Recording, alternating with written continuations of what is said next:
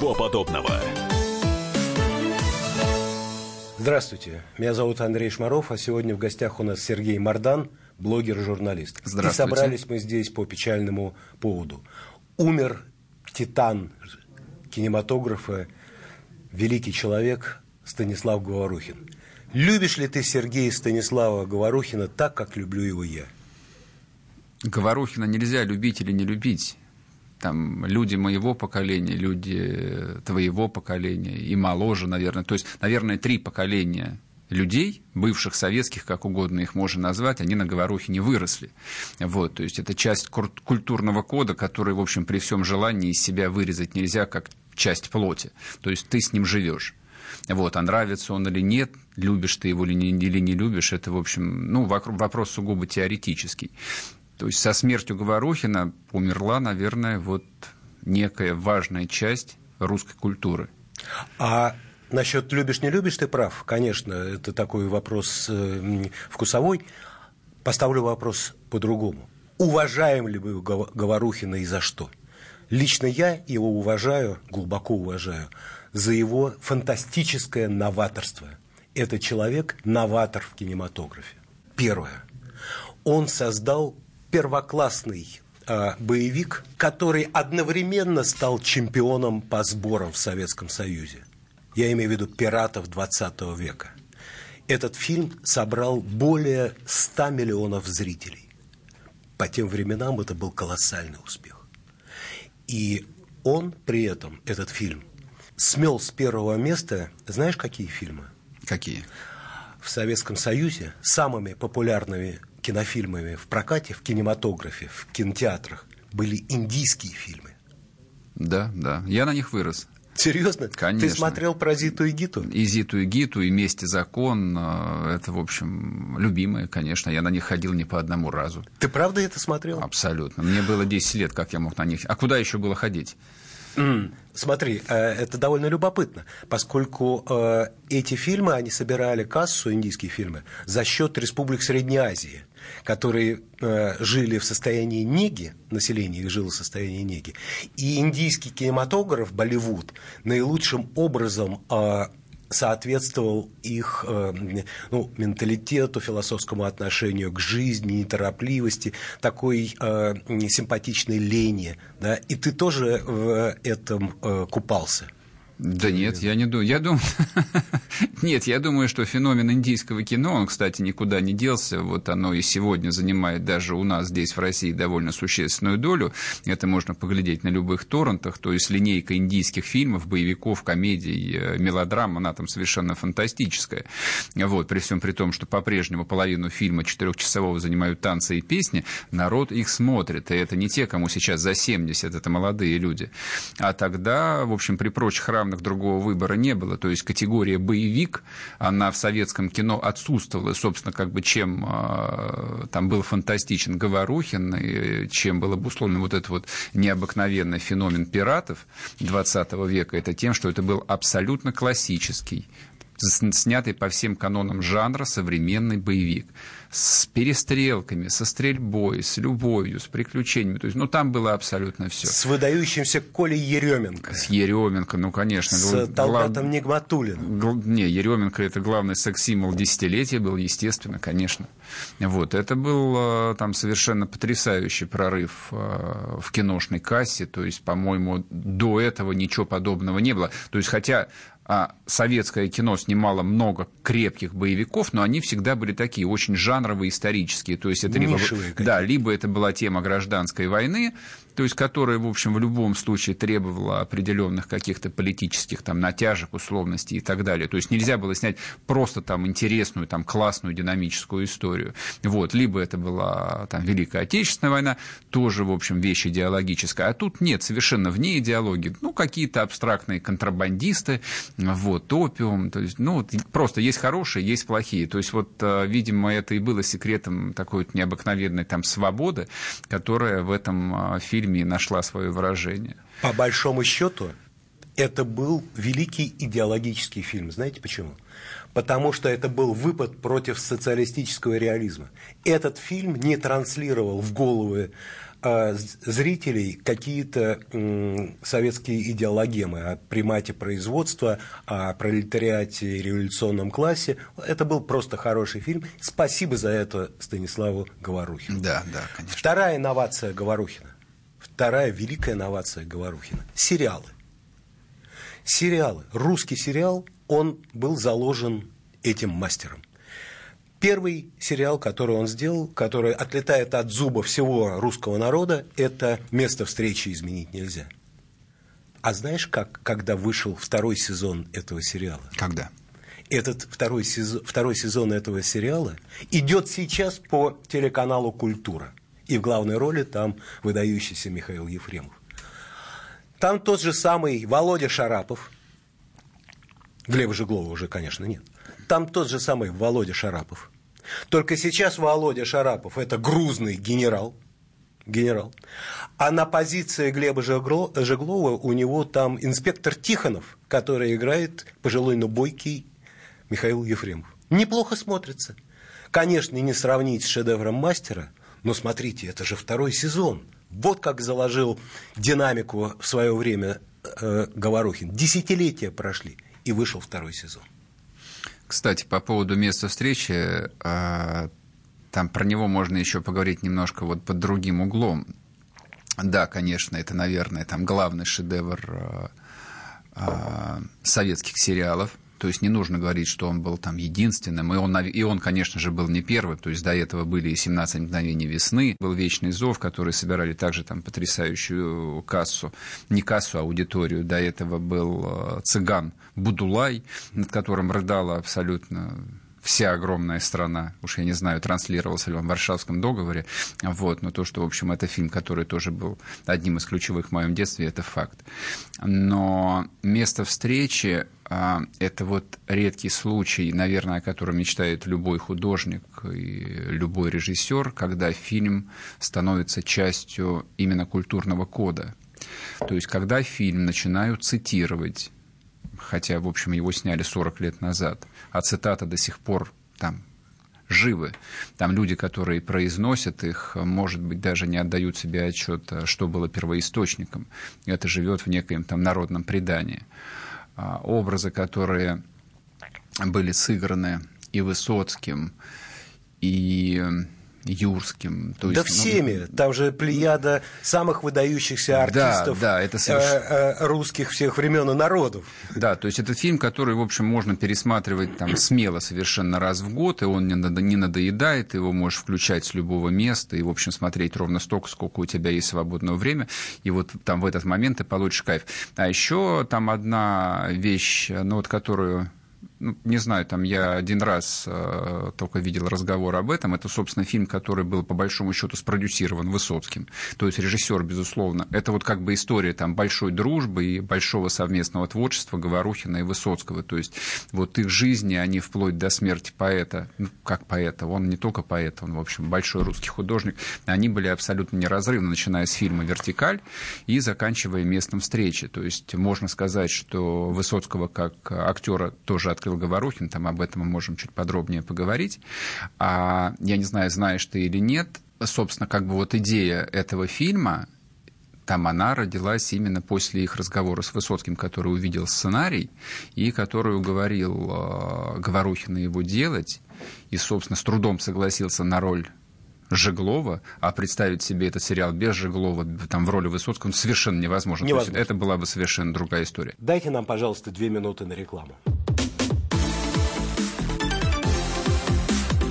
Ничего подобного. Проблемы, которые вас волнуют. Авторы, которым вы доверяете. По сути дела, на радио «Комсомольская правда». Николай Стариков. По вторникам с 7 вечера по московскому времени.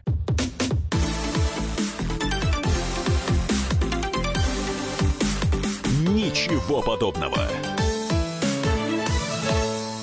Мы вернулись с рекламной паузы. В гостях у нас журналист и блогер Сергей Мордан. Мы обсуждаем Станислава Говорухина. Еще одно изобретение Говорухина – это то, что он дал русскому кинематографу таких авторов, которые потом стали ну, в общем, ну, знаковыми людьми для э, советского и последующего кино. Это братья Вайнеры. Я читал детективы братьев Вайнеров.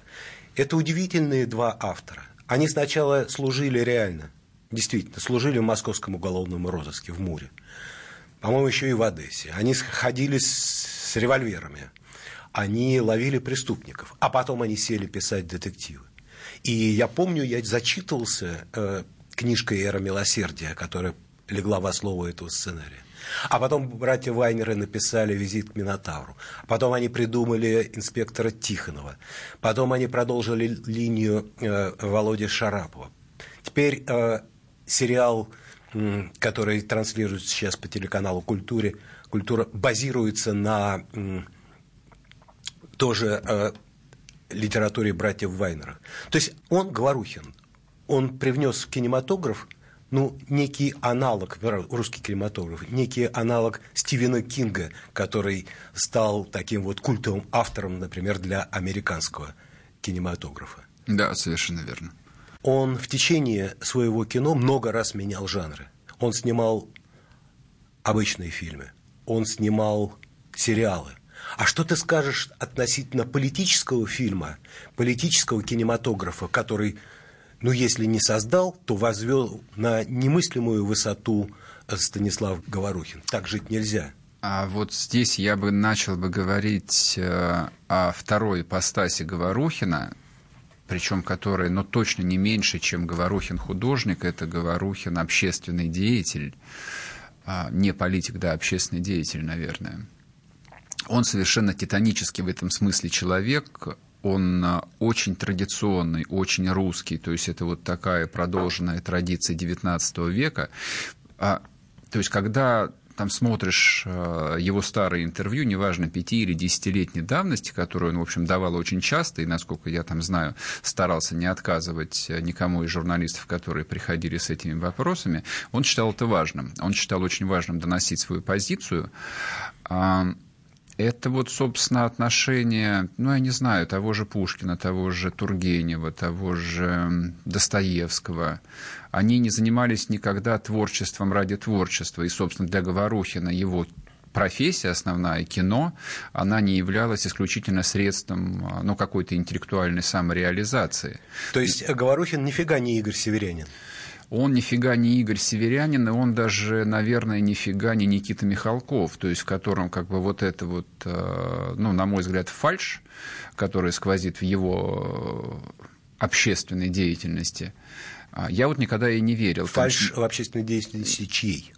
Никита Михалкова. А, понятно, то есть, как бы Никита Михалков это, бар, это барин, который, в общем, а, живет свое удовольствие. То есть, да, он снимает кино, он придумывает какие-то, общ... я в кавычках, общественно значимые проекты, которые, в общем, лично ему приносят, ну, очевидно, не маленькие деньги, иначе бы у него не было нескольких а, поместий в Нижегородской области. Не, я не осуждаю, дай бог здоровья.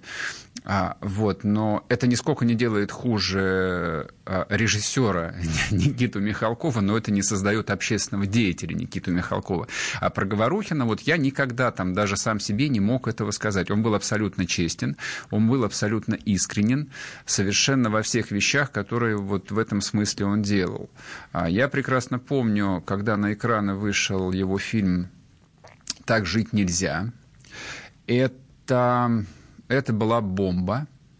Какой год это? Господи, это, наверное, был год 87 или 8 но это, был, это, это вот это самое начало перестройки. А, все сходили с ума по этому фильму, то есть все на него сходили, его обсуждали неделями, просто это было бесконечное обсуждение, то есть я был тогда вполне себе юн, вот, и страшно вовлечен вот э, в этот вихрь происходивших в стране изменений, но это кино обсуждали и мои родители, и их друзья, то есть это обсуждалось на улицах, по телевизору, везде, то есть это было там совершенно необыкновенное явление в жизни страны, ну, вот в интеллектуальной ее жизни. А, этим фильмом. Причем очевидно, что Говорухин снимал его, ну, не для то, то что сейчас сказали бы, не для пиара, вот, не, не для продвижения себя, а потому что вот он именно так чувствовал свое время и чувствовал этот общественный запрос. Касательно общественной жизни э, Станислава Говорухина. Я был очень удивлен, когда он согласился стать э, руководителем предвыборного штаба Путина, потому что понимал, что никакой организационной деятельности он, конечно, вести не будет. Но зато он стал его моральным брендом. А я совершенно не был удивлен, потому что это был совершенно очевидный выбор да, для русского художника, который честно прожил свою жизнь. И менялся вместе со страной, вместе с народом. Я совершенно убежден, что Говорухин никогда в жизни бы не возглавил предвыборный штаб Ельцина. Вот это совершенно очевидная вещь. Ровно как очевидная вещь для него была возглавить предвыборный штаб Путина. То есть это, в общем, как бы две антитезы. С одной стороны, это символ распада, смерти и близкой катастрофы, за которую проголосовали в 1996 году – и все, кто в этом участвовал, как бы несли этот крест на себе. Верный, неверный выбор, по каким причинам, неважно. И, собственно, выборы Путина в тот момент, когда Говорухин возглавил э, свой штаб, это был выбор развития, это был выбор обновления для страны. Да, это для него было совершенно очевидно, и для меня это точно так же очевидно. Отлично.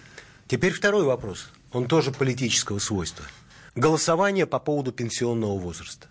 А скоро этот вопрос будет э, вынесен на, на обсуждение Госдумы и на последующее голосование касательно а, будущего закона.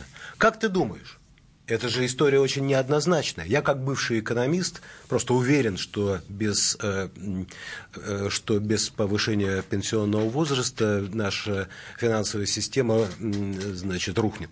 Она не перенесет этих э, затрат. Но как бы голосовал Говорухин, это же дело очень неоднозначное. С одной стороны, ему о пенсиях если применительно к своей собственной персоне, думать, наверное, не приходилось. Он э, в пенсионном возрасте продолжал снимать шедевры, с одной стороны. Но с другой стороны, это же глубоко чувствительный, э, эффективный выразитель народных интересов.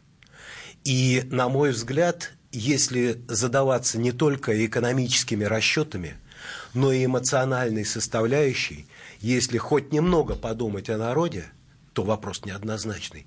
И в этом смысле голосование Говорухина, личное, персональное, для меня был бы как, ну, как индикатор какой-то, как флажок.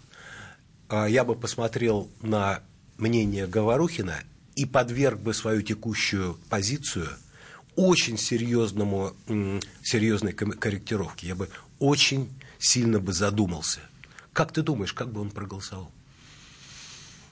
Не знаю, честно говоря. То есть вот эти рассуждения о том... А, это как, как знаешь, Говорухина часто спрашивали, а как вы думаете? Ну, то есть они же друзья были с Высоцким, а вот как бы Высоцкий бы отнесся бы к тому, что сейчас происходит? Как его спросили в одном интервью, скажите, так, так, так. да, а Высоцкий вам бы сейчас подал бы руку? Угу.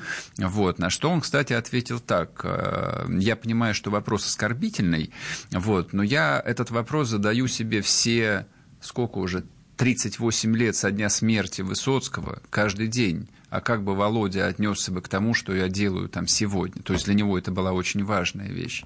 Я, я просто думаю, что художник, настоящий художник, а Говорухин, без сомнения, вот именно, его именно этим словом надо называть, он вряд ли мыслит, мыс, мыслил категориями там, вот одного дня, там, одного какого-то события. Он смотрел на явление в целом. То есть вполне может быть, что он проголосовал бы «за» потому что он а, был вполне то, что называется запутинцем, то есть, будучи главой предвыборного штаба, штаба там позволяло ему себя так называть. Я, я бы думал бы о том, как бы он отнесся к тому, что в стране начнет происходить после этого решения. Если народ внутренне примет это как неизбежное, как а, очевидное, с точки зрения экономиста. То есть я видел все эти цифры, да, я понимаю, там, и понимал, и понимаю, что, наверное, это совершенно неизбежно, никуда от этого не деться.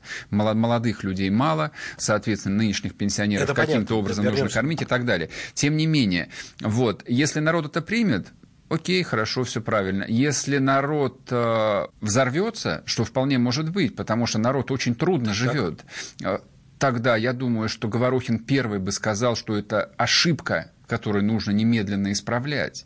Потому что то, что происходит последний месяц, полтора-два, то есть давайте посмотрим на всю историю как бы вот в купе.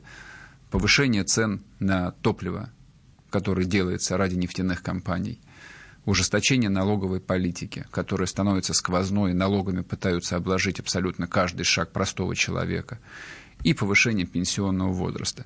Это все то, что называется в любой развитой или не очень развитой демократии антинародной политикой. Это точно был не выбор Говорухина. Спасибо, это был Сергей Мардан, журналист и блогер. Ничего подобного. Здравствуйте, я режиссер, продюсер, художественный руководитель театра «Модерн» Юрий Грымов. «Комсомольская правда» — это радио, которое я слушаю.